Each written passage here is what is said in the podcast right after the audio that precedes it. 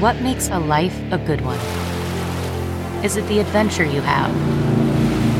Or the friends you find along the way? Maybe it's pursuing your passion while striving to protect, defend, and save what you believe in every single day. So, what makes a life a good one? In the Coast Guard, we think it's all of the above and more, but you'll have to find out for yourself. Visit gocoastguard.com to learn more. Welcome to episode three of Wannabe Walk Ons, a Nebraska football and craft beer fan podcast. Each episode, we will sample craft beers, both local and beyond, while sharing our unique brand of Husker Insight. We encourage you to follow us at Twitter, Facebook, or Instagram at Wannabe Walk Ons for the most up to date show information. And please subscribe to the podcast on your favorite podcast platform or listen to each episode on wannabewalkons.com. I'm Ben, and I'm joined by my co host and all around good guy, Drew. So, what have we got planned for today's episode? Well, on this week's episode, we are very excited to announce our new show partner. Uh, we continue with our 2021 Nebraska season preview with the Huskers Big Ten East crossover opponents. And Ben and I sit down for an interview with 80% of the Jukes family uh, from Jukes Ale Works. He's Ben. And that sultry sound is Drew, and this is Wannabe Walk Ons.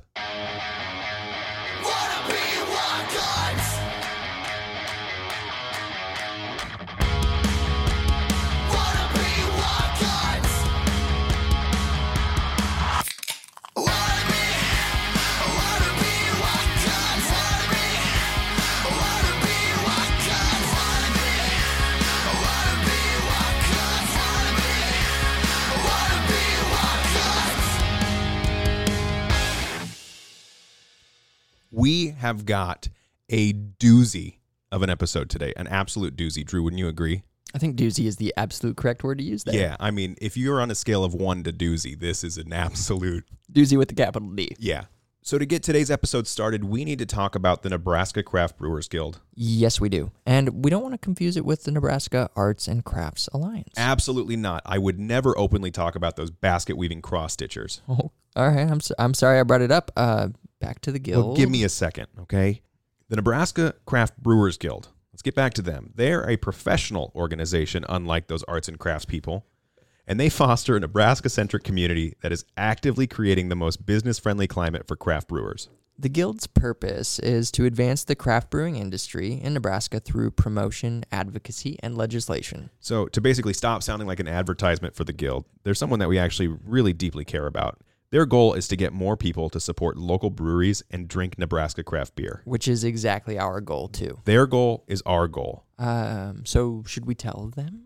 Oh, hell yeah we are excited to announce that Wannabe Walk Ons is now the official Nebraska football fan podcast of the Nebraska Craft Brewers Guild. We have been busy at work since the spring to bring this partnership to life, and we couldn't be happier to support the Nebraska Craft Brewers Guild mission.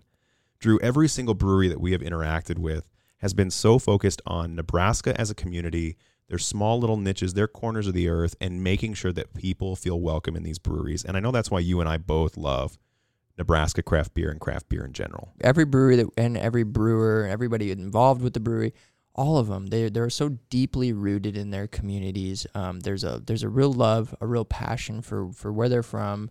Um, they they support things that go well beyond brewing and beer and, and, and all that. It's just it is it's all about community and um, that's what interested interested us in doing this podcast, in connecting with Nebraska Craft Brewers Guild and connecting with breweries. It really shines through in all their work, and, and, and we can't be more happy to continue Nebraska Craft Brewers Guild mission. Yeah, one of the things that we're trying to accomplish with this podcast is to uh, explore and celebrate Nebraska craft brewers so that people who maybe don't drink craft beer but care a lot about Nebraska football might bridge that gap. They might come over from drinking their domestics and give a try to someone who's local in their community.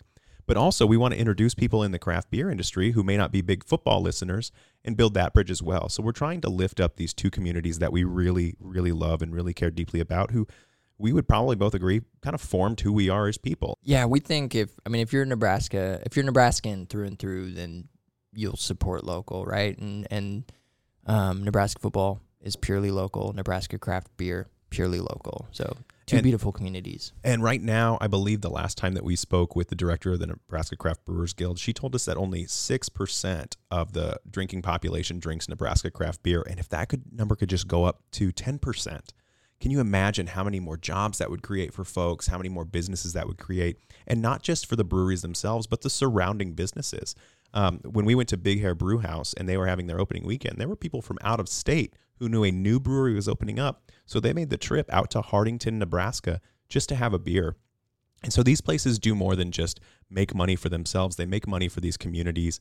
And the Nebraska Craft Brewers Guild really supports the growth and the marketing and making sure that people are drinking local. So we are so excited to have the Nebraska Craft Brewers Guild on board. And we want you guys to know that our show will not change in its format or substance. Instead, we're just going to use our partnership to continue highlighting the people and communities who bring Nebraska beer to life. Yeah, and the the guild will help us grow our audience by delivering our show to new listeners across their various platforms as we work together to get more people to drink local beer. And that's all we really want What's that? to drink more beer. Oh, yeah, yeah, yeah. I'll drink to that. Well, then tell me, Drew. Cheers. What are you drinking? Sure. I am drinking a Jukes Ale Works Without It We Die IPA. Um, this is just your uh, good old American IPA. Uh, very nicely hopped and uh, not too bitter, not too aggressive. Uh, if you're into the IPA scene, Jukes has got you covered. And they also sent me home with an electric nectar, um, and that's a triple IPA. So if you're a guy like me, you love the IPAs and you like to go big, electric nectar is where it's at. That one's gonna be uh, it's gonna be hitting you pretty hard with the ABV. It's not gonna kill you with the bitterness. It's actually a really flavorful IPA. So, uh, what about yourself, man? What you got there? Yeah, you know, I decided to, to start, I guess, with a dessert beer, uh, so to speak. I'm drinking Hot Button, which is Juke's Attentions Paid Brown Ale, uh, but it's aged over a heap of caramelized bananas, uh, vanilla beans, Saigon cinnamon, brown sugar, and uh, cocoa powder. And let me tell you, the cinnamon and the bananas, I mean, it's like a liquid bananas foster, um, but it's not something to where it's cloyingly sweet. There's a really nice hoppiness that comes in from that brown ale that really cuts through everything. So you start with that sweet on your palate, and then it finishes with a nice bitterness. Nice. And th- and what I like about Jukes is they do a lot of just the classic examples of beer, right? They do a really great peer, pills, a really great cream ale, but then they also love to experiment and throw in those those ingredients that that you know get people excited. Yeah, a little bit later in the episode, we're going to sit down for an interview with uh, Juke Ale Works. And when we went there to actually sit with them and talk to them, they gave us a really nice sampling of their beers that were on tap and everything they put on the table. You didn't even have a chance to sit and talk about it because it was so good. It was going down so smooth. I mean, it was a really, really great experience. We look forward to you guys hearing that interview later in the episode. Absolutely. I guess let's say cheers to Juke's Ale Works, but also let's say cheers to the Nebraska Craft Brewers Guild and the new partnership that we have. So cheers to everyone all around. Here we go. Cheers. All right, Drew, are you ready to talk some football? Yeah, let's let's talk football. All right. On September 25th, Nebraska will make their way to East Lansing, Michigan to take on the Spartans of Michigan State. The game against Sparty will mark the first of three Big Ten crossover games against the East Division. Kickoff is currently to be determined, but thanks to Nebraska Initiative 430, I would and can bet on this game starting at 11 a.m. on a Fox affiliate. The Spartans are led by Mel Tucker in his second season. Prior to his time at Michigan State, Tucker was presumably held against his will for a season as the head coach of the Colorado Buffaloes. In one season under Mel Tucker, Michigan State went 2 and 5, but their two wins came against their in-state rival, the Michigan Wolverines, and the Big 10 West champs, the Northwestern Fightin' Fitzes. This will be the 12th time these two teams have met, with Nebraska holding a significant advantage of 9 wins to 2. That said, during his single season in hell, Mel Tucker led the Buffaloes to a come from behind overtime win against the Huskers, giving him an all-time record of 1 0 against the Big Red. 2020's only bright spot for Michigan State was their run defense, and with all four of their starting D linemen to return and 60% of their overall defensive production, you can expect the Spartan defense to carry their underperforming offense across the finish line through most of 2021. Yeah, that's a familiar Michigan State storyline right there. Yeah, and it hits a little bit close to home as also being a somewhat familiar Nebraska storyline for 2021 with a, you know, not too many wins and defense kind of being the, the star of the show. Yeah. Yeah. Shall we true or false it? Yep, that's my favorite thing. Let's Okay. do it. All right. So true or false? Michigan State is 15 years into the world's longest continually monitored scientific study and has a scheduled completion date of 2031. Yeah, yeah, I'm gonna say it's true, and I want to know what the study is. Okay, it's false. Wow. Michigan State is 142 years into the world's longest continually monitored scientific study and has a set completion date of 2100. Holy cow. Let me tell you about Dr. Beal's seed viability study. Human seed? Uh, no. okay, I was going to say you can sign me up, but never mind. Right. In 1879, when Michigan State was primarily an agricultural school, botanist Dr. William James Beal set out to answer how many times do you have to pull up weeds before they stop coming back. Herbicides weren't invented until 1896 and widely available in the US until the 1940s, so pulling weeds was a tedious part of a farmer's job.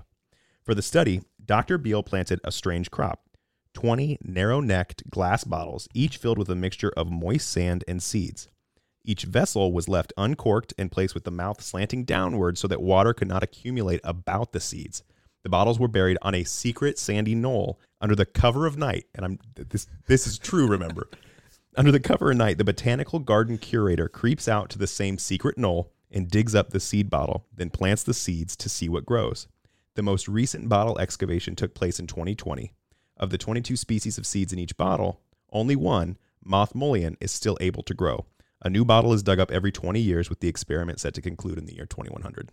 So there, the experiment is to find out how many how many times you can pull up a weeds. I feel like a few years into the study, when the when the pesticides came out, that would have been the time to fold up shop and say it just doesn't matter anymore. Well, now right? to our listening audience, they know the difference between an herbicide and a pesticide.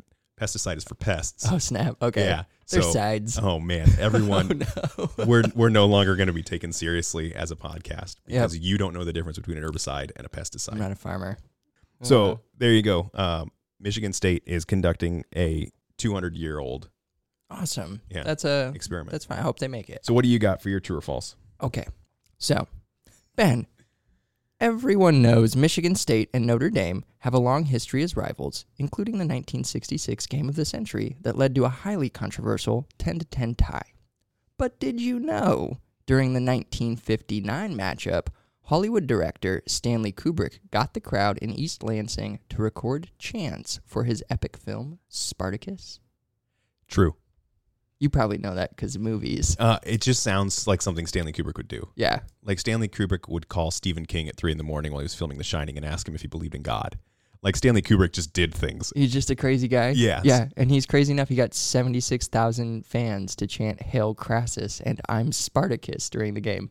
Well, I mean that makes sense. At least he chose the appropriate school. Spartacus, Sparty, right? Yeah. yeah. Very clear connection there. That's a good one. That's a good. But that's a good one. So what what do you think, Drew? What are your thoughts on on Michigan State heading into the 2021 season? um. So that's that's a good question because uh, you know I, I have faith in Mel Tucker to you know do some good things here. Obviously, Michigan State has faith in him for the for the contract that he was given. Mm-hmm. and I think he got put into a tough situation with 2020, you know, being his first year. Um, you know, you pointed out their wins that they had against Northwestern and Michigan. I think that those count for something.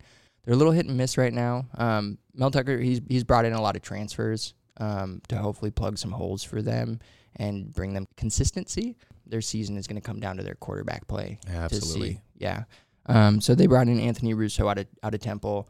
Assuming he's a starter, he's a guy that that fits what Mel Tucker wants to do with his pro style offense. He's got some good pieces, I think, around him in the receivers and Yeah. the running backs. Mm-hmm. Um, he's got an O line that's that's returning intact. They weren't necessarily the best statistically, but there's continuity there, and, and so they might be able to provide a good front that should help improve their offense. Um, it's just a question of can Mel Tucker get all these pieces to gel together? Yeah. I'm looking forward actually to this matchup with Nailor, Reed, and White in that wide receiver room. Those guys are absolute studs. They're super fun to watch. They're young guys that just go out and play football. And I think they're going to be a good matchup against what will probably be the best part of our defense is our secondary.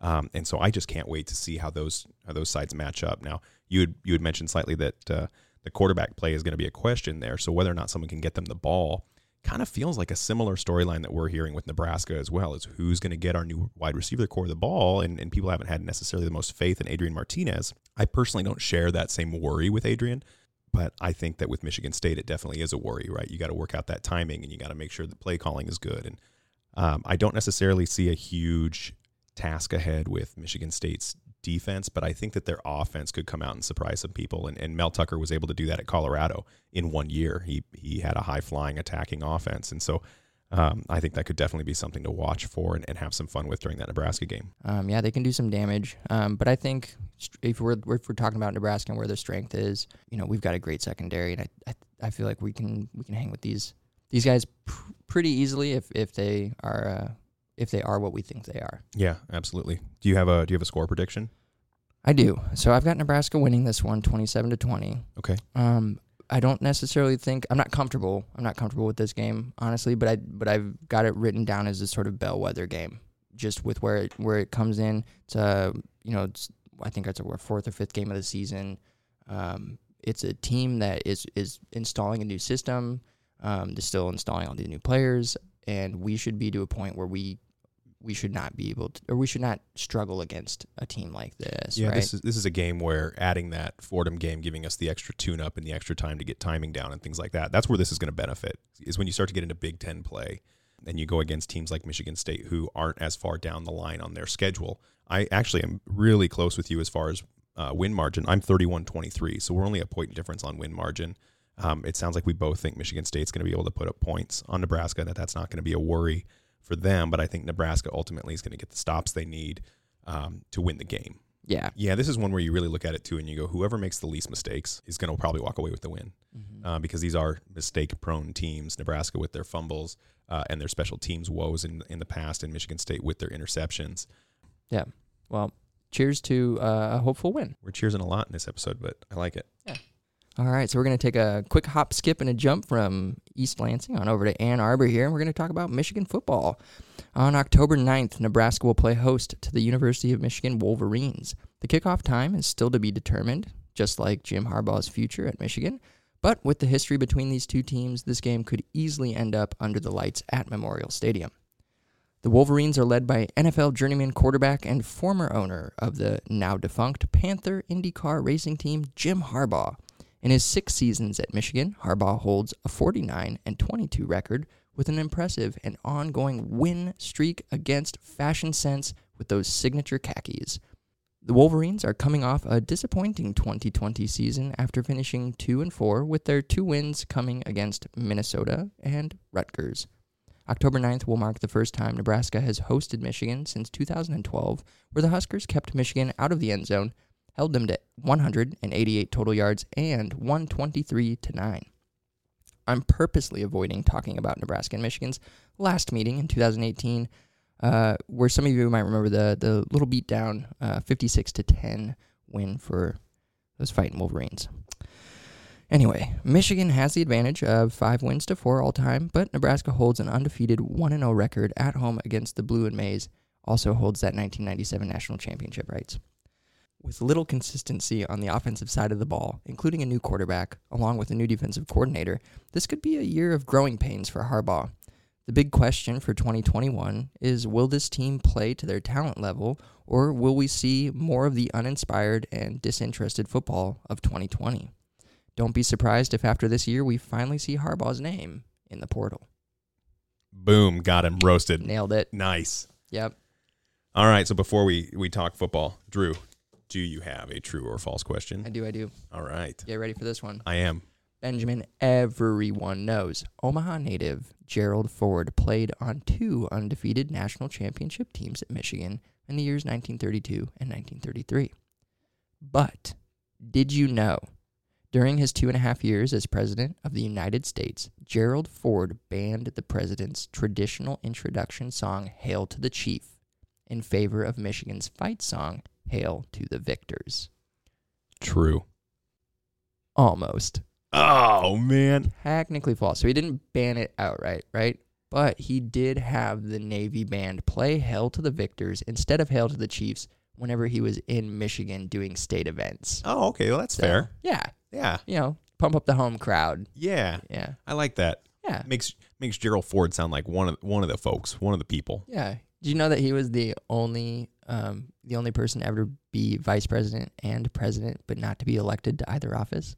I I, I did not know that. You know that that's true. Wow. Yeah. Bonus fact. That's a good one. Yeah, it was fun, and it's also you know Gerald Ford, Omaha, Nebraska, little little connection there. Absolutely. So true or false, True. Michigan football's most famous and distinguished alum, Tom Brady, is known as the ultimate competitor and his desire to win has been described as a quote, sickness by former teammates. True or false, Tom Brady once gave a pep talk to his team in a charity football game against a group of firefighters. I have tried to learn to have some sort of respect and to like Tom Brady over the years, you know, because he's one of those people who's so good, just so good and brilliant. He's a beautiful man, right? Like he's got a beautiful wife and a beautiful family and a beautiful life. He's got it all. Um, He's exactly like that Talking Head song. yeah. Did I just quote? I think so. I might have. Um, How did I get here? so, oh, man, that sounds like something that a hyper competitive individual would do. So yeah, You think it's true? did he do it? Yeah, he did. Oh man, did they win? did it work? I would I would guess it did. Um, I here's Probably, probably because it was Tom Brady was their quarterback, had nothing to do with the pep talk. But yeah okay. yeah. Uh, Bill Belichick called the game, so I mean, um, so it is true. Other examples of TB12's extreme competitiveness include breaking ping pong paddles, throwing backgammon boards across rooms, and when playing a game of first to drop the ball. You know that game that you play like when you're a child. Brady will throw the ball as hard as he can from five yards away.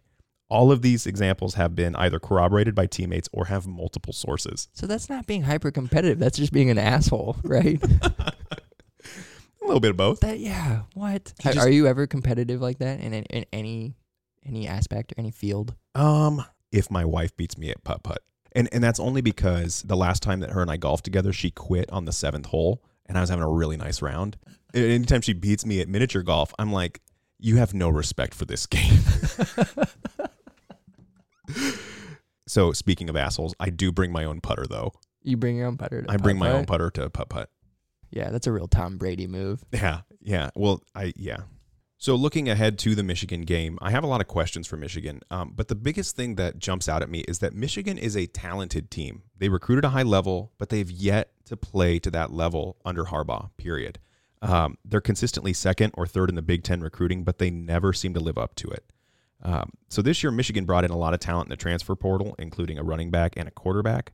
But these are unproven commodities, and they're areas I think where Michigan was severely lacking as well this past year. They're, they had nothing that was explosive on the run game. Their quarterback play left a lot to be desired, and so um, I think that they do share a lot with Michigan State in that regard, where there's a lot of of openings, there's a lot of question marks, and there's a lot of turnover in Harbaugh's staff as well.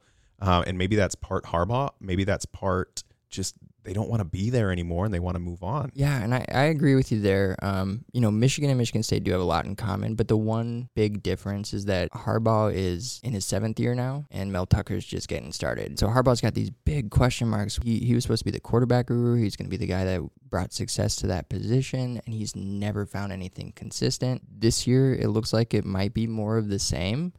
They've got a little quarterback battle going right now between Cade McNamara, who's the the returner, um, but they also brought in a, a transfer from Texas Tech and Alan Bowman, and then they also have a five star early enrollee, right? So they've got they've got some options there, but nothing that's necessarily jumping out at you like this is going to be the guy that not only gives Michigan, um, you know, a successful 2021 season, but that saves Jim Harbaugh's job. And on defense, they've actually gotten consistently worse under Harbaugh, right? You know, last year they gave up 434 yards a game. They gave up 35 points a game. They were the third worst statistic team in the Big Ten on that side of the ball. And then they didn't generate havoc plays, which is, you know, one of those things that a lot of defensive coordinators are after right now, like Erik Chinander, right? If your offense isn't explosive, um, if you don't have that consistent quarterback play, and your defense isn't there to bail you out, yeah, you're going to end up with a losing record and have a have a long, long season. So That being said, they could very easily flip a switch and be a much better team than they have been in the past few years. And that is because they recruited a high level. They have a lot of high caliber players. You mentioned uh, they've got a five star quarterback recruit. He's not the only five star that's on their campus. They have the kids who can get the job done. So this isn't a game that you overlook and go, oh, Michigan's going to have a losing record. They could very easily flip the switch, and this could be the year that, that lightning strikes. you know, Nebraska's kind of in a similar boat in a lot of ways. I mean, we out recruit the West every year, but we underachieve. You know, we're all sitting around waiting for that uh, switch to get flipped, and I think it's the same thing for Michigan. What do you have as a score prediction? How do you how do you see this game shaking out as a little little too early of a prediction, not seeing either team play? Um, at first, I, I had this marked down as a loss. I dug into it. I drank a little bit, and I I talked myself into a victory for Nebraska of a 33 to 28 score. Wow. So the reason that I got myself into this mess is looking at Michigan's schedule, they're coming off a road trip to Wisconsin. Potentially they're three and two because they've got that Washington game early on in the season. They've got a bye week following the Nebraska game. So I feel like they're just going to be trying to get to that. And then they've got a really rough back half of the schedule that they're going to be looking at. And so I feel like everything just kind of lines up. They're breaking in a new defensive coordinator with a new defensive scheme. We all know here that switching to the 3-4 defense not an easy task. I just I just feel like all things are kind of coming together where Nebraska can catch them. I like the sound of that. I do disagree. I think that there is the potential for Michigan to flip the switch, and Nebraska just hasn't shown me what I need to see yet. Now, when we get to this game in the actual season, I might have a different feeling for it. But right now, I do have this as a loss. I have it as a 10 point loss, 37 27 Michigan. Nebraska just hasn't averaged the amount of points that it takes to typically beat a team like Michigan. They've they've sat around 28 points per game and they haven't really shown big flashes except for in games like a Fordham style game until I see Nebraska put the product on the field to where they can win. And I think that if we go into this game with only one loss and that's to Oklahoma, yeah, I'm changing the way that I feel about this. But until then, when we're talking too early and in the preseason, um, I guess I just didn't drink enough. We can fix that right now. So switching gears for just a second, we did decide to crack open another pair of beers. And um, Drew, what are you drinking now from Jukes? All right, so I've I've cracked into their Elkhorn Haze, which is a, a, hazy rye IPA, and this one I didn't really know what to expect. I've had a couple like rye IPAs before, but this this guy's got locally locally grown hops. It's got a triple pearl and comet hops from Christensen Hop Farms, and this is a mind blower for me. This is a cool one. You know, the rye comes through. It's like you're drinking bread in a good way, but then those hops are it's it's it's fresh. If you've ever smelled just hops fresh out of the bag. That's what I'm getting. A lot of lot of pepper, a lot of spice in there. And if you want to break from that normal kind of like citrusy tropical type of IPA that you normally expect, this might be right up your alley. Excellent. How about you, man? What you got? Yeah, so I switched gears from the brown ale hot button, and I am drinking the Daily Routine, which is a sour that is just absolutely loaded with different flavor profiles. This to me um, tastes like unsweetened iced tea that someone dropped lemon heads into, and it is puckery and it is sour and it's a little bit sweet, but then you get the tea um, that is added to the brew and it kind of mellows everything out, but you're still kind of getting that mouth drooling, kind of cheek hurting sort of pucker feel that you expect from a good, fun sour. So I really enjoy this beer. This is really kind of. My mouth is watering as I'm talking, but this is really, really nicely layered, and I really enjoy that. Um, hopefully, that you know, once I kill off a crowler, I can still talk. Yeah, it's a good thing we're on to our last our last football team here to discuss. Right? Yeah, and then we get to sit back and listen to a nice interview with Juke. So, um, well, let's do that then. Let's move into um, our final crossover game of the East Division in the Big Ten, and that's Ohio State. So on November 6th, Nebraska will face their final Big Ten East crossover opponent when the Ohio State Buckeyes travel to Memorial Stadium to take on the Huskers. A kickoff time is yet to be scheduled, and your guess is as good as mine. The Ohio State Buckeyes are led by Ryan Day, who won the hearts of Husker fans in 2020 when he celebrated Nebraska's effort to play ball. Day took over as the Buckeyes' main squeeze in 2019 after serving as interim head coach to start the 2018 season. Ryan Day is 23 and 2 when donning the headset and is undefeated in Big 10 play. The best damn band in the land's opening act had an impressive 2020 campaign going 7 and 1, including an absolute dismantling of Clemson with their lone loss coming in the national championship game against the Gumps of Alabama. Kevin Warren's favorites have had Nebraska's number, holding a stout 8 and 1 record against the Huskers. Their last trip to Lincoln resulted in a 48 to 7 victory, and last year's matchup also ended in Ohio State's favor, 52 17. Fortunately for Nebraska fans, we got them right where we want them. Ryan Day coaches a disciplined, intelligent, and talented team. He replaces high profile talent on both sides of the ball, but as an NFL farm team, Ohio State is used to that by now. With some luck and a mistake free game, perhaps Nebraska can pull off a 2017 Iowa or a 2018 Purdue against a national champion contender. Mm, what do you say to that? When you're talking about, you know, looking ahead, we got to play this team. Fuck. what do you got? I mean, what do you? Where's? Give me a little. Give me a little uh, ray of sunshine here. Give me a little little taste of hope. Here's here's the only taste of hope I can give you. For the first time since the 1950s, Ohio State enters a season with 0% production at quarterback. Who's their quarterback? Great question. So right now the front runner CJ Stroud. He had an excellent spring game. He's the touted recruit. He's the guy that looks like he's going to get out there and get it done.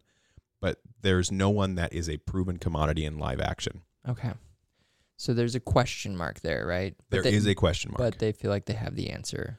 They look like they have the answer too. The question is, how fast were they going in the spring game? How long of a leash did they have in the spring game? You know, what was what was kind of going on on that front? I don't see Ryan Day as the kind of guy though who's going to slip up and put the wrong guy in, especially at quarterback. I mean, he played quarterback himself in New Hampshire. He's a quarterback whisperer. That's what he did before he took over as head coach. So, I don't see him necessarily making the wrong decision there, but they could potentially have growing pains. It's highly unlikely. They had some seniors come back, like Chris Olave came back for his senior season instead of going pro. He turned down a lot of money to do that. So there is some serious, serious, serious respect that they must have for that quarterback room coming into an, a questionable season. Yeah, that's a good point. I guess that's a scary thing for me is it doesn't almost doesn't matter who their quarterback is. I even if Ryan Day made a completely wrong choice here, there's so much talent around that quarterback position that uh, I mean they can fail and succeed. Yeah. You know? So let's hop into some true or false, and then we'll we can talk a little bit more about Ohio State Absolutely. and why they're so much fun to watch. Um, when when they're not playing against us. Yeah, and even when they are, I mean, it's nice to watch a well-oiled machine. You That's know, true. That's that's a fun thing. so respect. I'll go ahead and start it off. Um, true or false, Drew? The Ohio State-Michigan rivalry's roots can be traced back to an 1800s dispute where a Michigan farmer's prize pig was caught along the Ohio border eating the blue ribbon gourds of an Ohio farmer. I'm pretty hip to my farming knowledge and uh and you know, me and farming history, we go way back. So I'm gonna say that's that's pretty categorically false. It's false. Here is the actual reason for the Ohio State Michigan rivalry. So, back in 1835, when Michigan tried to join the Union, it laid claim to the Toledo Strip, a 468 square mile region of land on the Michigan Ohio border. Ohio, believing they had rights to the land, blocked Michigan's admittance. Militias would fire rounds into the air towards opposing soldiers in attempt to intimidate or instigate conflict. Michigan posses would start skirmishes and arrest Ohioans, while groups from Ohio would form lawsuits against Michiganders. The Toledo War was the equivalent of your buddy holding you back while you pretend to want to fight someone. It was childish and pathetic, and I totally understand why both sides were all in. The only bloodshed of the entire war came when Michigan Deputy Sheriff Joseph Wood went to arrest Ohio Mayor Benjamin Stickney while Stickney was in Toledo. Major Stickney resisted, and his son, Two Stickney, spelled T W O, like the number, stabbed Sheriff Wood with a penknife and fled to Ohio. I'm sorry to interrupt here. Two Stickney? Yeah. They didn't have junior back then? No, just two. Okay. T W O. Anyway. Um, his brother one wasn't there. this dispute worked itself all the way to President Andrew Jackson. Old Hickory worked out a compromise where Ohio received the Toledo Strip and Michigan received the Upper Peninsula, which was an unsettled territory at the time. When Michigan and Ohio State met for the first time in 1897, the Toledo War was within the memories of some still living, and the short lived border war helped fuel the rivalry between the two teams. And that's, it's like the Hatfields and McCoys. They don't know why they're still mad at each other. They're just like, I'm not going to use the letter M.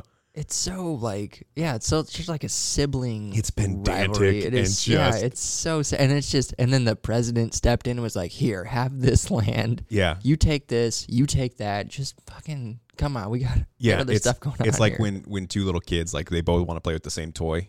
And so you have to like give a new toy. And then they both want the new toy, but eh, but Ohio was like, no, you can have the Upper Peninsula. Yeah. We're, we're good. We're well, good. I've been to Toledo though, and I would have taken the the Upper Peninsula. right. All right, what do you got for me? Okay. Everyone knows Ohio State football's first game was played in 1890 against the Ohio Wesleyan Battling Bishops. But did you know Chester Hardy Aldrich was the first captain of Ohio State football in 1886, despite the fact that there was no football team for him to captain? Oh man, that sounds like old timey history. That is true. There's no doubt in my mind. That is some sweet, straight up old timey history for you. Yeah. Yeah, yeah. So Aldrich captained a team that never played a game, never came into existence. And actually, there were a couple more false teams after him in the years before Ohio State ever played a football game. Um, but anyway, Aldrich, as it turns out, uh, after graduating from Ohio State, he went on to become the 16th governor of the great state of Nebraska. Oh, nice. So there's a nice little tie in there too. Yeah. Yeah. So he got out. He he he bailed on his imaginary football team and came to uh you know If I'm rule- not- if- rule this great If they're not gonna let me be captain of a fake football team, I'm gonna go be captain of a state.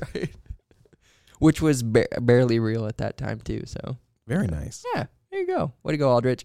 Let's get back to talking Ohio State because clearly we were both very excited to talk about that as we jumped into it before getting to our true or false. I'm going to be honest. I think if anyone's going to get Ohio State in the regular season, uh, it's going to be Minnesota or Oregon, and that's just down to timing. That's down to when they get them in their schedule, and that's down to Ohio State just getting their shit figured out. Yeah, it's it's scary. Um, you brought up Chris Olave. The number two receiver, Garrett Wilson, is pretty much the same dude with a different name. I looked at, I looked, I was looking at just looking at stats. Right, I'm gonna give you some numbers here, Ben, and and just prepare to have your mind blown. Okay. Always. Yeah. Top two receivers for Ohio State in 2020 combined for 93 catches, 1,452 yards, and 13 touchdowns. Nebraska football players who caught a ball not named Wan'Dale Robinson went for 105 catches, 1,060 yards, and four touchdowns. That's a discrepancy. That's a little bit, little bit. Even with, even if you plug in Wan'Dale's, you know, 50 extra catches and his yards or whatever, like it's still Yeah. the discrepancy remains. Sure. Um, so so we're talking about a team that's just like again, they're just always so loaded with talent everywhere you look. Um, if they're not replacing NFL guys, they're developing NFL guys, or they're keeping NFL guys around for another year just for I don't know shits and giggles. You know, the other thing that I want to point out about Ohio State, and and I think part of it goes to, yeah, they've got great receivers, but when you watch them play, the effort that every single player on that field, all eleven guys that are out there at any given time, they're they're giving one hundred percent. They are blocking down. These aren't just receivers who can go out and make a catch. They're guys who are finishing blocks. They're guys who are running across the field to make blocks for other receivers. They are really giving it their all to win games. And you can just see this winning culture that's in them. And that's where I have the respect and I find it fun to watch. You don't just see guys out there trying to go Odell Beckham and make one handed grabs. You see guys trying to win a game. And that's really fun to watch. And I, and you see flashes of that with Nebraska too, right? Where you see these effort plays. Um, Darius Payne comes to mind where like he drops back in coverage and gets a pass block, a pass breakup. It's like there's some there's some great effort plays that take place. Um, but Ohio State's doing that on every single down, and I think that has to become a part of who you are as a team and what you believe in. And I think that that might be the momentum in the direction Nebraska's heading. But that's something you can look up to, even if you don't have that top tier talent. You're not recruiting as the top five team in the country every year. You can still play with that same kind of intensity and that same will to win. When somebody like Ohio State comes out with the talent that they have and with that mentality and that culture, and it, they create what you what you called a well-oiled machine. It is fun to watch. It's hard to watch when you're playing against them, right? And you you root against these guys because they're they're just unstoppable. Yeah, they're juggernauts, right? Yeah, and you and you want to. I mean, you want to poke at them and and find a, some way to bring them down. Um, but the bottom line is, yeah, they put in the work. Um, they pair it with their talent. They're a cohesive team. Um, it's not, you know, it's not the rich getting richer. It's just, it's just hard work that's constantly paying off. That's consistently paying off. I will say that if we are looking for um, a soft spot, maybe, and, and maybe a chance to exploit something, um, I would say that defensively, you have to attack Ohio State's secondary. That is where the numbers tell you they are not as strong as in other areas. Um, their defensive line could also improve a little bit at getting to the quarterback. They were not the best. They only averaged 2.6 sacks per game, and that does not help your secondary, right? So when you give the quarterback more time, your secondary is left out there on an island. They're eventually going to get beat on a break or something like that. So those two things, if, if they improve those two things, man, that is scary. And I think that's where they slipped up against Alabama. Is Alabama exploited their secondary? They know how to throw just as well as Ohio State does. They've got just as good of wide receivers, especially last year. And if you're not getting to the quarterback and he's got time to wait for his receivers to get open, they're going to get open. They're going to catch the ball. Yep, I had those two things marked down actually exactly like you did. That that secondary giving up uh, 304 pass yards a game. That was the absolute worst in the Big Ten last year. It's not something you expect to see out of Ohio State. They still went undefeated in the Big Ten, right? Like in spite of that. So yeah, they correct that. Um, they they've got the run stopping ability on the D line, but if they can bring in that pass rush, um, yeah, it's it's scary. And you don't, I mean, they they've only got to focus on a few things, right? Like you expect them to correct those mistakes. Yeah. And so let's let's talk about. Well, first of all, what do you do? You have a record prediction for them? Like, what would you actually peg them for? What do you Uh, expect? What do I expect? I think ten and two, to be completely honest. Yeah. Um, I do not think Nebraska is one of those two. Oh, But but I that's too bad. but I do I do think that Oregon's going to pose a very serious threat to them. I think it's going to be a great game and a fun one to watch. And then Ohio State does tend to slip up at times later on in the season. They haven't had one of those games yet under Ryan Day, um, but they could easily. As far as against Nebraska, though, I I have a score prediction, and even this score prediction just feels wrong. Um, but it's Ohio State winning 37 to 19. Uh, if we can hold them to 37, that's not the worst thing in the world I would be happy with that. but I feel like one of those numbers is going to be higher and one might be a little lower. Well, I had I had one. I had actually both numbers higher. So I had I had Ohio State winning fifty-five to twenty. You gave me a hard time about me picking Ohio State, and here you did too. oh God, I picked them and I picked them hard. All right, sorry, interrupted. Fifty-five that's to okay. twenty-four. I it at fifty-five to twenty-four. I think it's. I think they're gonna roll. We get them so late in the season. I have their their record, their season record at eleven and one. I don't know where they're gonna drop a game, but you just feel like, yeah, early on with Minnesota, they're at Minnesota to start the season. They've got to play against Oregon. One of those two games, I could see them dropping, or at Indiana, Penn State. Like you said, little teams will pop up on them every once in a while. Whatever happens, that loss I feel like is going to come before Nebraska, and every single game after that is going to be an Ohio State, hey, college football playoff like committee, hey, here we here we are just like slamming good old Nebraska. We're laying up 55 on them because we can, and that was with us, you know, pumping the brakes a little. So Sure. I feel like that's the situation that we're going to be walking into with with them. So Well, great. What a positive note to end our our Big Ten East crossover games. this is what happens when you drink too much. I thought we were supposed ride- to feel better. nah, you ride that wave and then it all comes crashing down. Great. Okay, before things get um, too depressing, we'll we'll cut off the football talk and we will get back into talking about beer. That sounds like a good plan. So the other day we sat down with Terry, Guy, Brad, and Kyle Jukes of Jukes Ale Works to talk to them about their brewery, the Elkhorn community, and okay, maybe a little Husker football. But just a little. Drew, you need a refill? Uh, yep. Great. Well, we grab another beer, enjoy our interview with Nebraska Craft Brewers Guild member Jukes Ale Works. Since September 24th of 2019, Jukes Ale Works has served the folks of Elkhorn and beyond delicious food and excellent beer. Today, Drew and I are excited to be outnumbered by Guy, Terry, Brad, and Kyle Jukes for a conversation about beer, community, and maybe even a little Husker football. Guys, thank you so much for taking time on your day off to chat with us. To get going, um, if you guys don't mind, just telling us a little bit about who you are, introduce yourselves, and, and what you guys do at Jukes. Well, for starters, I'm Kyle Jukes. Um, I'm the guy who brews the beer here. Yeah, I don't know. I'm the middle child. This is a family-run business, and uh, about all I have to say about that. Uh, Brad Jukes here. Uh, I am the front of house manager. Basically, just run shifts, kind of do all the admin work to make sure that we can kind of run things on a daily basis. Uh, kind of came into a role as a manager, not what I expected to do. I expected to kind of be in the brewery to begin with, but kind of needed the role filled, so kind of stepped up and did that. And it's gone all right. I want to get back in the brewery a little bit more from time to time, and that's what we're working towards right now. But so Is there like a territorial situation right now where where Kyle's like, no, this is my area. Now you have the front of house. No, there's not a territorial situation at all. We just quickly realized that the the brewery can function as it is right now. Um, we just need a little help up front, and Brad has actually filled that role very well. Uh, but we are in the pro- in the process of, I guess, making adjustments so where Brad can get back to the brewery once again. Uh, Guy, Terry, do you guys want to introduce yourselves as well? Yep, I'm Terry. I'm these clowns' mom, and I pretty much just try and keep everybody in line around here You're still wi- willing to claim them as your own, so that's that's something, right? most of the time. We know you're the most important person on the on the on the team. Of course, That's they a all know that, right? she wears the pants. Or writes the checks, whatever. Is it my turn to speak? All right.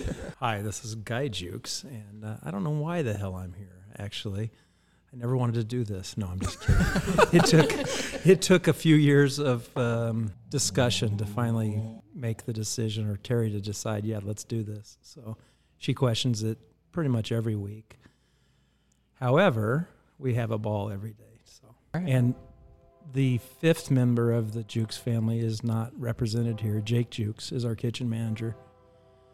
But we're here to talk about beer and football. So sorry, Jake. Yeah, let's let's uh, get into the beer. Um, you know, we're all sharing one right now. We'd love to just hear about the brewing philosophy that Jukes has, and um, do you have certain styles of beer that uh, kind of drive you, or are you interested in creating something uh, just different, inspirational?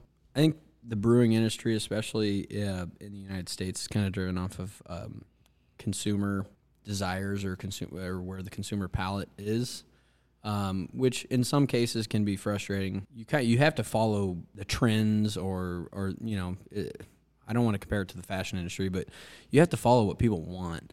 Otherwise, if if you're not, you're kind of failing as a as a business, right? So, I, I can I can confidently brew styles um, of all sorts. Um, I'm currently sipping our uh, German style pilsner. Uh, it's called Great Day for Hay. It's literally one malt, one yeast, water, and hops, and it is about as clean and crisp as a uh, as a beer can get. However, I understand that people also want to drink other beer, and so I have to brew a broad spectrum. The nice thing about that is I have 19 different taps. So I can fulfill, um, hopefully, I guess, anyone's d- desire for their particular flavors they want, profiles, styles, you name it. We do from the lightest of the light to the darkest of the dark and everything in between. Yeah, and I think we saw that when we were selecting our beer. Like there is a, a wide range, you know, just to appeal to everybody. Yep. Um, but it's also cool that you're able to still do stuff that, that you want to do. Yes. Um, you can still be creative within those those boundaries of, of what people expect or what they want. So Yeah. I think it's great too when you have such a wide selection, right? You can meet someone at where they are in the day. You know, Drew Drew had a flat on the way over here, and and so uh, what are you drinking? Have a day. I'm, I'm drinking half a day because I'm having a day. So Yeah. you know, it all it all kind of when you, when you have the facilities to offer such a wide expanse, and you're, you know, you inevitably are going to hit the mark, which is which is really nice. Everyone can kind of walk in and pick their poison as opposed to being shoehorned into four options. So, kind of going back a little bit on the on the conversation, uh, can you tell us a little bit about why you decided to open up Jukes Ale Works and, and, and where the genesis of that idea came from? Should we let Guy Jukes tell the story? He is itching. I don't He even is- know if he. I don't even He's know trying to if pull he the mic remem- away. He's gonna Yeah. fight you for that mic. He just threw a chair. Yeah. All right. So if it's any indication, the first beer we brewed was Rocky Start IPA. Terry, my wife, gave me a Mr. Beer kit. It sat in the closet for a year and a half or two years. Finally thought, you know, we need to do this. So got it out, and most of the ingredients had expired. So went to the homebrew shop, bought a full new kit, struggled with my kids for, uh, we were supposed to brew it uh, Christmas break. I believe we brewed it February 9th on a Sunday. Supposed to be there at 9 a.m. They roll in at 11. I'm not happy. I'm like, we're off to a rocky start. We brewed it uh, meticulously. Everything was sanitized about a hundred times. Just everything was perfect. The next batch that I wasn't involved with, it sucked. Oh my gosh. Get out of here. He wasn't truly that involved with all of it anyway. But oh, come on. All right, that's true. I brewed the first. I was involved with the first batch. and then- Involved. and then I did. I helped a little bit. I was really good at standing around drinking beer while they were brewing in the garage, and uh, I'd make my way back into the air conditioning for a while, watch a Uh. little TV. Uh, oh, shout shout out to Rod Hamblin. Oh, what's Uh, up, Rod?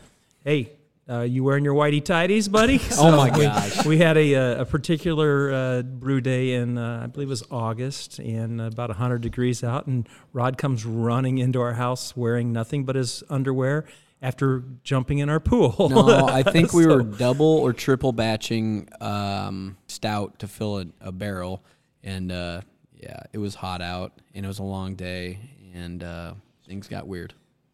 So the question was, how do we start the year? Who cares about the question? Yeah, right.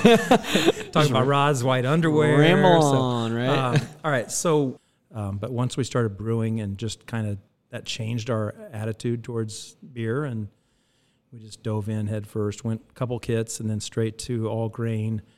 Uh, went from five gallons to ten up to twenty, and just and then I don't know what do we have, sixty gallon pots. It just went insane. You know, Well, but in the in the interim, I I got a professional brewing job early on at Upstream Brewing Company. That helped, you know, kind of build my interest in it. Obviously, eventually got a job at Infusion Brewing Company, um, very prior, I suppose, to like starting the build out of this building and this brewery. Maybe itself. four So, years ago or so. Yeah. So and he Yeah, worked there for about a year. Bill knew that we were starting our brewery, um, yet he still called and said, "Hey, can I have Kyle until we until you guys open?" yeah. All we ask is a collaboration. and which shout we out did. to Dallas Archer for like heck yeah, Dallas. being my mentor Bill, on the Max. professional brewing scale. So Kyle, I mean, he was working full time job, and then he'd get done with his job every day, and he'd we were living together. At the Oh time, my yeah, I was in living with Bellevue. I was living with Brad at the time. yeah, and he would come home and study for four to five hours a night after getting off work and in the it was basement, beer school, and everyone wanted to school. party. Yeah, it was it was a little rough, but he was Yeah. dedicated, and that's why he's good at what he does now. So. yeah. Well, it's it's nice to know kind of the steps uh, that it takes, you know, for people to get to that point to where they are opening uh, their own brewery. Because I'm um, asking for my own sanity. Because Drew's at the point to where you're brewing how much? What are your batches? I've- I'm, I'm in the five gallon stage. Okay, so when yeah. he starts to get to sixty, that's when I have to be worried that he's going to come to me and say, "Do you want to open a brewery?" Hey, No, five gallons know is what? perfect. How much can you drink? Oh, maybe you don't answer that. What you? s- I did want to say, you know, the Omaha beer scene is awesome. I mean, we've had assistance from so many of the breweries. Um, you ask any of the brewers or ask any of the owners for something, and you've got it. I mean, Yep. if they can give it, they will. And so we're we're trying to do that as well and pass that along. And just you know, people come in with questions, we will definitely do what we can to help them. So. yeah. That's awesome. That's a that's a common refrain we've heard from speaking with other breweries is that it's it's more community. It's not a competition. Well, I think the guild just recently was asking for mentors uh, as far as other uh, you know, commercial breweries that are open right now for breweries that are going to be opening. So I know, I think it's what Heavy Brewing.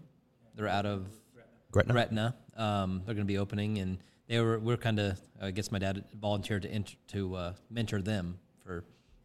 And they and they took the bait. Oh my god. we're gonna sink them so hard. No, the, no, honestly, I don't want them to make. Uh, you know, I just flat out told them, guys. We met once, and I said, "Hey, I don't want the, I don't want you guys to make the mistakes that we did, because it's just going to cost you time and money." Um, so you guys, you guys talked about doing the beer fests around here, and I actually remember seeing you at Extreme Beer Fest when they did the they had a homebrew section, Oh, right? God. And so that would have been uh, probably three or four years ago, and uh, yeah, so that was the first time I, I came into What do we ha- contact What do with we have on tap?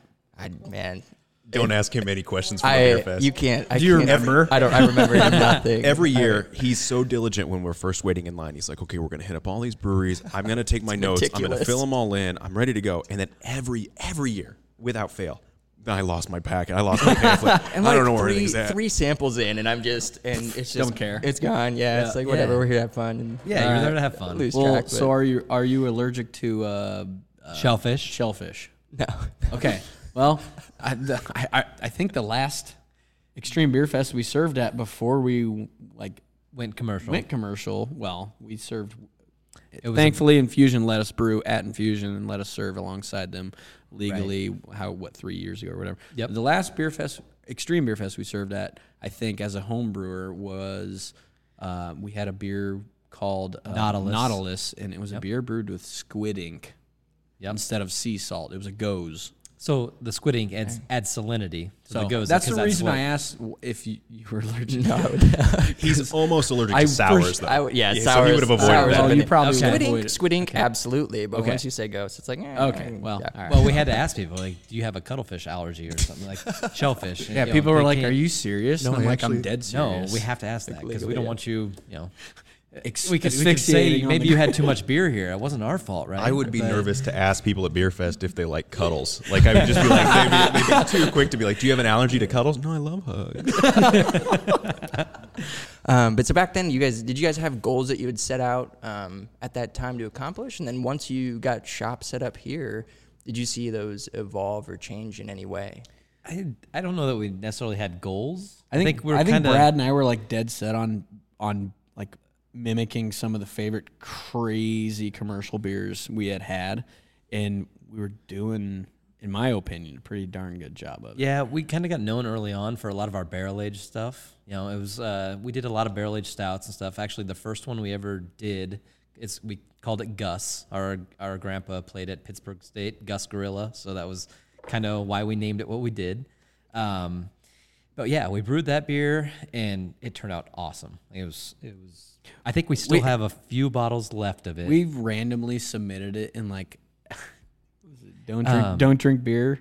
yeah, it's another podcast. Don't drink beer. If you guys Well, have heard it of at started out as like a joke beer review or Right. a comedy beer review or whatever. Right, but he's- but he's we submitted it to lot. that to like a twenty bottle blind taste test of like some, Some of of the best national vanilla barrel aged stouts, and we placed like. seventh or Seventh- ninth, seventh don't- or uh, eighth. something like that. But uh, Um, Brad and I were just like, "Holy shit, man!" we beat out some beers that are very well nationally known that were like, holy shit. And that so was- I, I think crazy. that that That's was awesome. like that was a. I mean, we already knew people liked their beer. That, that sounds like such an It's, it asshole sounds thing. pretentious. You, we're not, you were pretentious back when you compared beer to fashion. we've, we've already passed that, so you're Right. you're fine. yeah. yeah. Okay. well, let's just keep this train going then. um, no, I I don't know. I think he and I were like, all right, let's make beer now. Um, Yep. And do, do you guys feel any sort of pressure to like represent Elkhorn in any way, or is there like a is there pride there, or or is it just I mean this is just home and and this is where you want to be? They point to a mural. Yeah, I mean, That- okay, yeah. so So if as our as our listeners will be able to see, there, Yeah. we'll describe in detail. Close your eyes. Starting from the right side of the wall.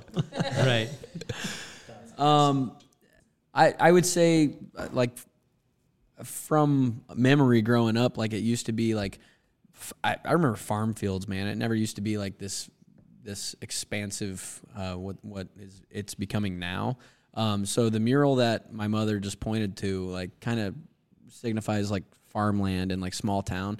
That's that's what we were. That's what we remember growing up as. And it's not like we're upset with um, you know expansion. growth or expansion because honestly that does bring us more business and that's a good thing so complaining about that would be um, stupid um, Counterintuitive to Yeah, being successful right. to some Um, degree. but we we do want to hone in on like being a small town family represented business um, and we try to keep that feel here.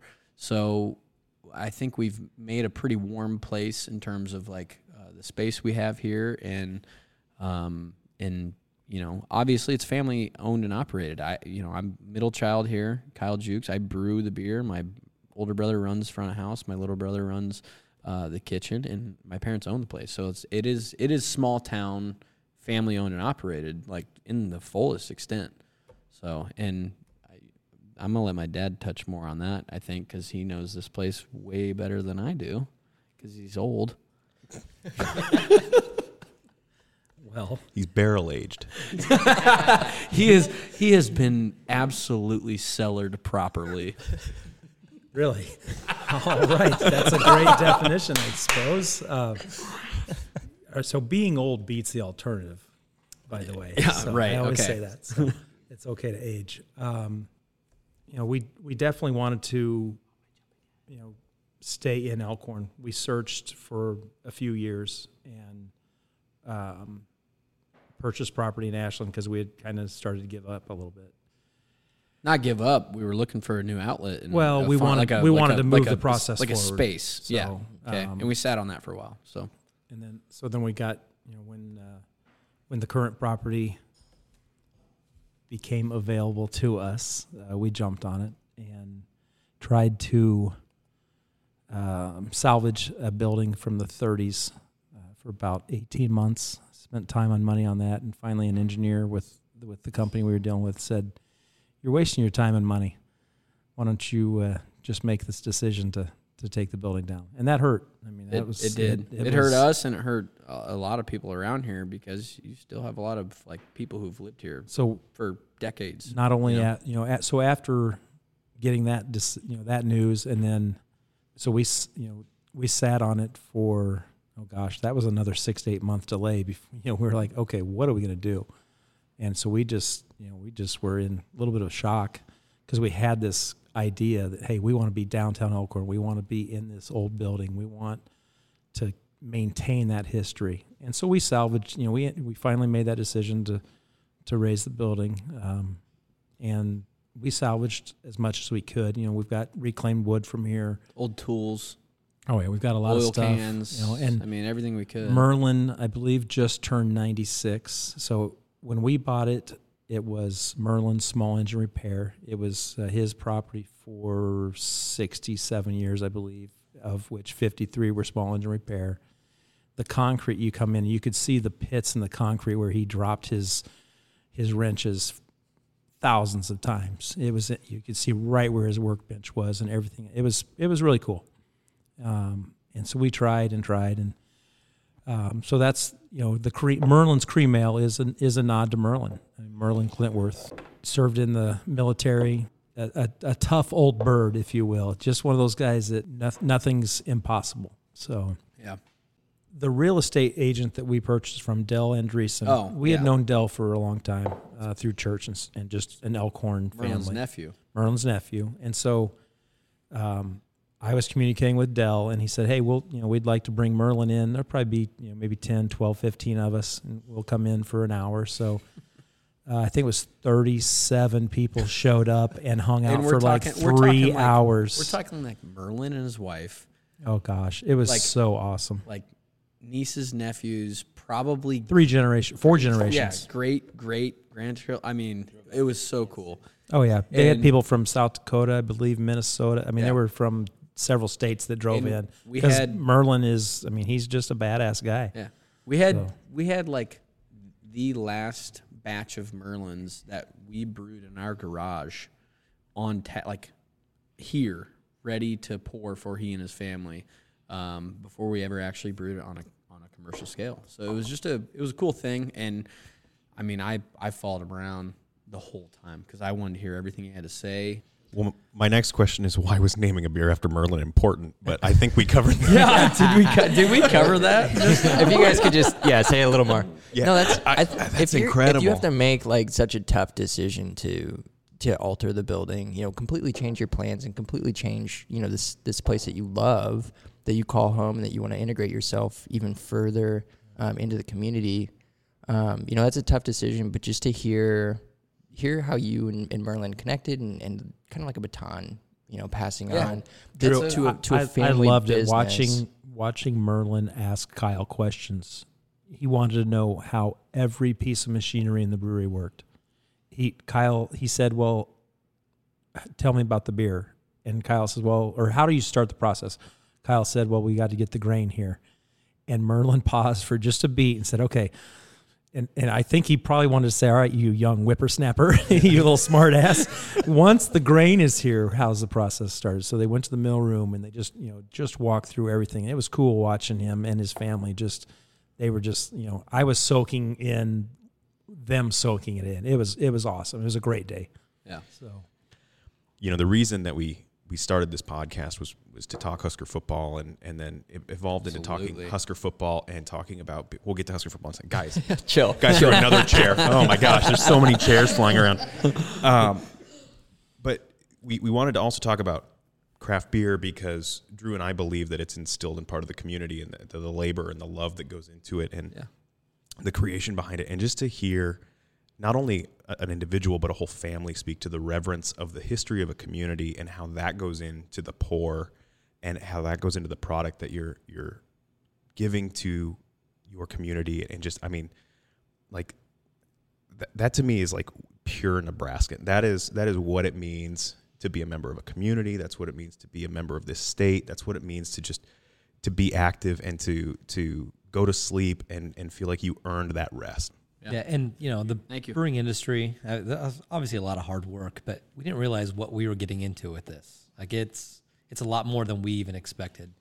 You know, you think brewery, it's like, oh, that's fun. It's a great job. You know, you get to drink beer, and you know, it, it's beer. That's great. But I, you know, the service industry as a whole, I know mental depression within the service industry. It's a it's a tough industry to be in. You have to deal with a lot of things and stuff. And I didn't realize what we were getting into with all this, but like I could say Brings when we together. yeah, well, and after, well, obviously COVID, you know our first year of business, we dealt with a lot of issues with that. You know, as you had to shut down for two and a half to three months with that, and thankfully the community was very supportive with that, and we did. I mean, we sold, sold a ton of crowlers during that, and our our uh, our food or food business was amazing too. And uh, that first week, we had two phone lines, and they were ringing off the hook every single Friday, Saturday night. It's just we couldn't keep up. So you know, voicemails and stuff saying, "Hey, we're trying to get through your phone lines. We can't." And obviously, that was a blessing for us. And uh, the next week, we had online ordering set up, and orders were coming through like crazy. And you know, uh, just very appreciative of the community for how much they supported us Yeah. through that and everything. So it was very rewarding. It was great to see how much we were supported and everything, but it was very tiring, you know, We've- mentally and physically. And we've So- used the term like all hands on deck. We all got to be here, and I think we've made it, um, made it happen, made it work. So let's let's move into talking about the University of Nebraska. Let's bridge the gap, right, uh, between beer and Nebraska football. Let's say Nebraska, University of Nebraska, finally comes to their senses and they say, "Jukes, we need you to make beer because we're going to serve beer on Saturdays at Memorial Stadium. What's the beer? Tell us about it." Okay, so um, I'm calling Runza.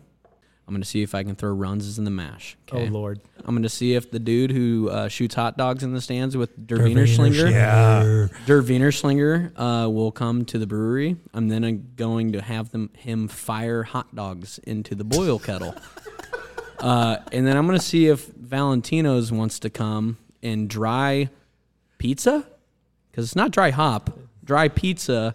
Uh, said beer with some like hamburger pizza.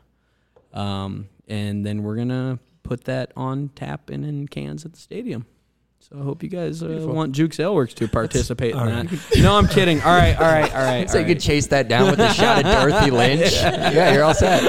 Did I miss anything? No, the, I think that's that's what they serve, right? And it's like I think I touched on it. It was weird. everything, I was. it was like I was sitting in Memorial Stadium on right. game day. Okay. All right, Probably and a, it wouldn't ra- be a raspberry Hefeweizen. Maybe that would be good. Ooh, there, you you go. go. Be nice. Okay. Yeah. Yeah. I guess I should move on to someone else now. I'm gonna shut I up. I think Brad just took your your brewing job right there.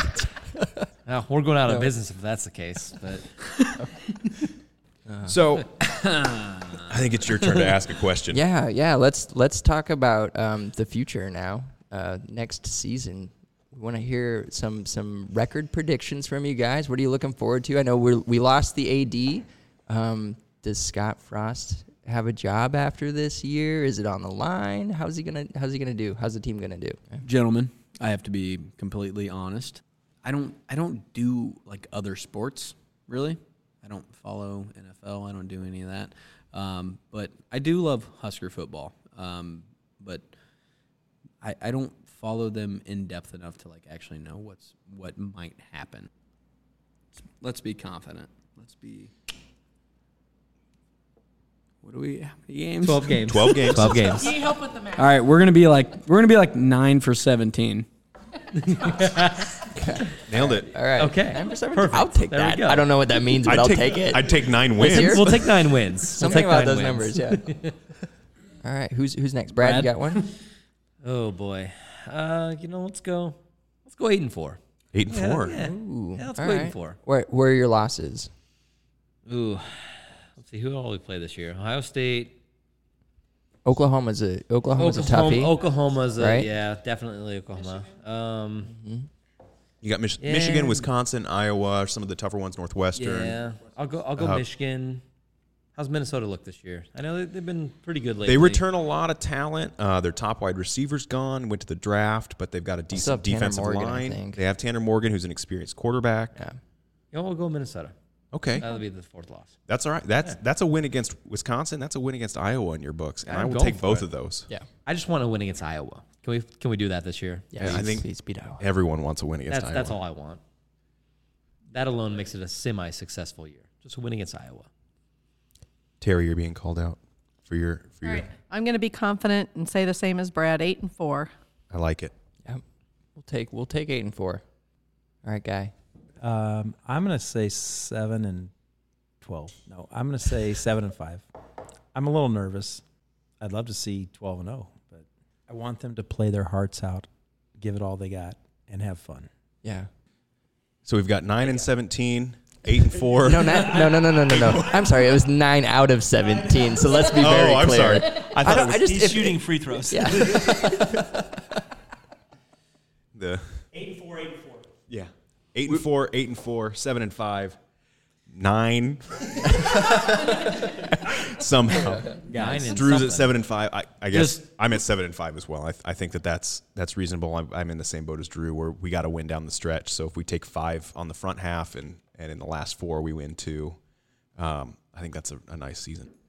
Well, guys, we appreciate you taking the time uh, again uh, on on a Monday where you guys are closed to uh, regale us and to, to share some information and, and talk to us about uh, everything that Jukes is. We really appreciate the conversation. It's been an absolute blast. The beer was delicious. We didn't even really, Drew and I didn't get to our point where we're reviewing the beer on this, but we didn't have to because it, it all went down way too easy. So, Oh, yeah. It was fantastic. Yeah. so thank you guys so much for taking the time. And uh, yeah, yeah. Thank Yeah, you. thank you. we Thank appreciate you. it. Hey, It's been thank fun. you for coming, guys. Appreciate it. Perfect. Go Big Red. yeah, go big red. Go big. Go big red. Drink bed. Red. bit, but, mm, yeah, mm. we have a.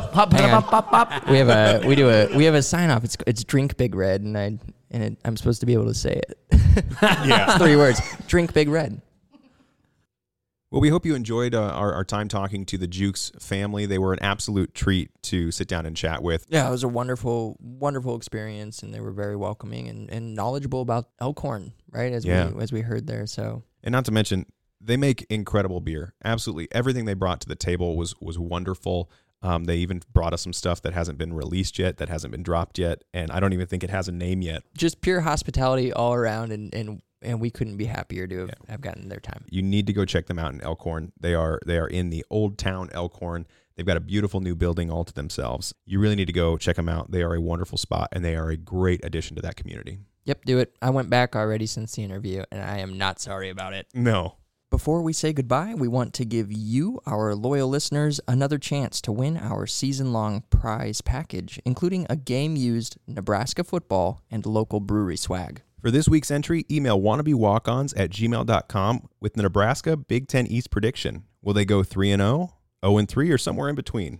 And remember, only one entry per episode, and you don't have to be correct to win. And please make sure to include your first and last name in your email entry. Okay. So that does it for this week. We want to thank the Jukes family for having us out and sharing their incredibly delicious beer with us over some really excellent conversation. Uh, we also want to thank everyone who tuned in to this week's episode. If you have anyone you think would enjoy a listen, we would truly appreciate your recommendation. We also want to welcome the Nebraska Craft Brewers Guild into the Wannabe Walk Ons family, as the Guild has welcomed us into theirs. If you have any Nebraska breweries you would like us to sample on the show, visit wannabewalkons.com to submit your recommendation. And don't forget to follow us on social media at Wannabe Walk Ons and subscribe to the podcast on your favorite podcast platform. Tune in next week as we sip some more of that local good good and continue our 2021 season preview with the first half of Nebraska's Big Ten West opponents. It wouldn't be goodbye if we didn't say, drink Big Red. Drink Big Red.